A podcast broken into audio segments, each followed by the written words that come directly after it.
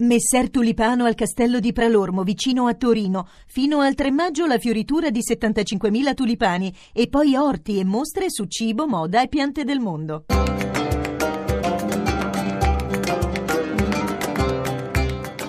Dialogo con l'Islam.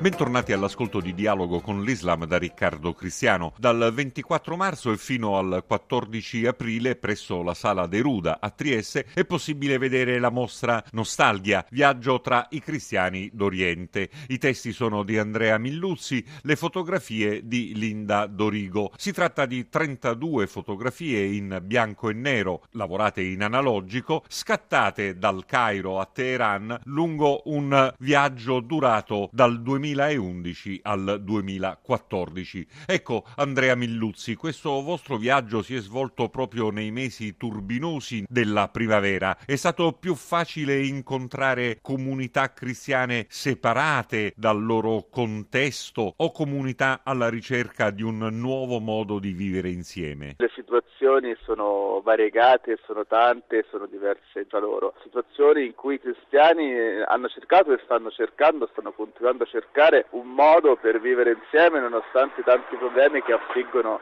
le società medio orientali e che comprendono non solo i cristiani ovviamente ma anche i loro compesani, i loro fratelli musulmani ed ebrei. Abbiamo trovato situazioni in cui a volte è più difficile riuscire a mantenere filo di coesistenza pacifica, un filo di rispetto, un filo comune, ma abbiamo trovato anche molte altre situazioni in cui invece questa voglia di difendere il proprio paese, difendere la propria comunità prevale sulle altre. Ecco, ci sono dei volti che ti accompagnano ancora oggi? Beh, penso per esempio a quello che abbiamo visto nella Siria, nella Siria in guerra, nella Siria che purtroppo eh, sta vivendo degli anni drammatici, nella sua regione diciamo orientale in cui tutta la comunità, la comunità kurda, la comunità araba, la comunità siro-cristiana si sta cercando di guadagnare una vita sempre migliore nonostante le situazioni avverse, nonostante la difficoltà della guerra. Penso per esempio ai monasteri sperduti in Iran o in Egitto dove abbiamo vissuto anche per alcuni giorni, abbiamo dormito e parlato con dei monaci, con dei preti che stanno cercando di salvare la comunità ma salvarla in un modo che sia anche benevolo per il futuro, no? che li faccia sentire partecipi di un paese e non solo di una comunità di un'etnia religiosa.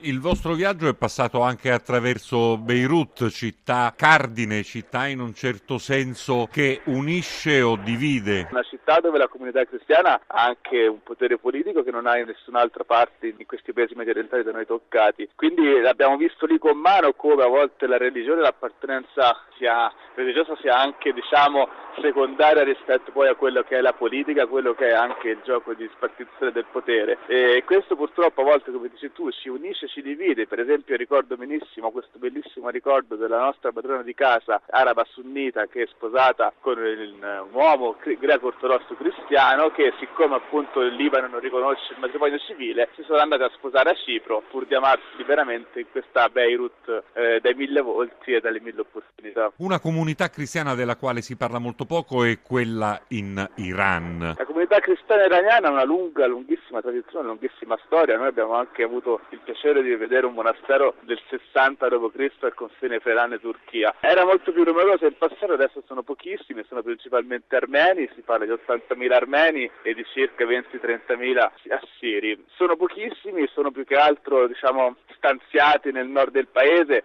in piccoli villaggi che ancora mantengono una maggioranza cristiana, ma devo, devo dire che in un paese dove comunque il regime autocratico limita la libertà di espressione, la libertà anche di diciamo, vivere pubblicamente in un certo modo, i cristiani sono quelli che riescono a eh, mantenere alcuni privilegi in quanto comunità, come quello appunto di poter bere del vino nelle loro messe, ma al prezzo di, come tutta sta iraniana, non poter liberamente esprimersi, liberamente vivere. Impossibile non chiederti in chiusura se il vostro viaggio sia passato anche attraverso Mosul. Il nostro viaggio è passato vicinissimo a Mosul, noi siamo stati a Karakosh che è a 15 km da Mosul e che purtroppo poi è diventato famoso per eh, diciamo, l'avanzata di Daesh che ha, che ha scacciato un po' la vita degli abitanti cristiani di Karakosh. Già allora però, ben prima che si parlasse di Daesh, che si parlasse di ISIS, la situazione era molto complicata, era molto pericolosa, tant'è che noi nonostante i nostri sforzi non siamo riusciti ad arrivare a Mosul.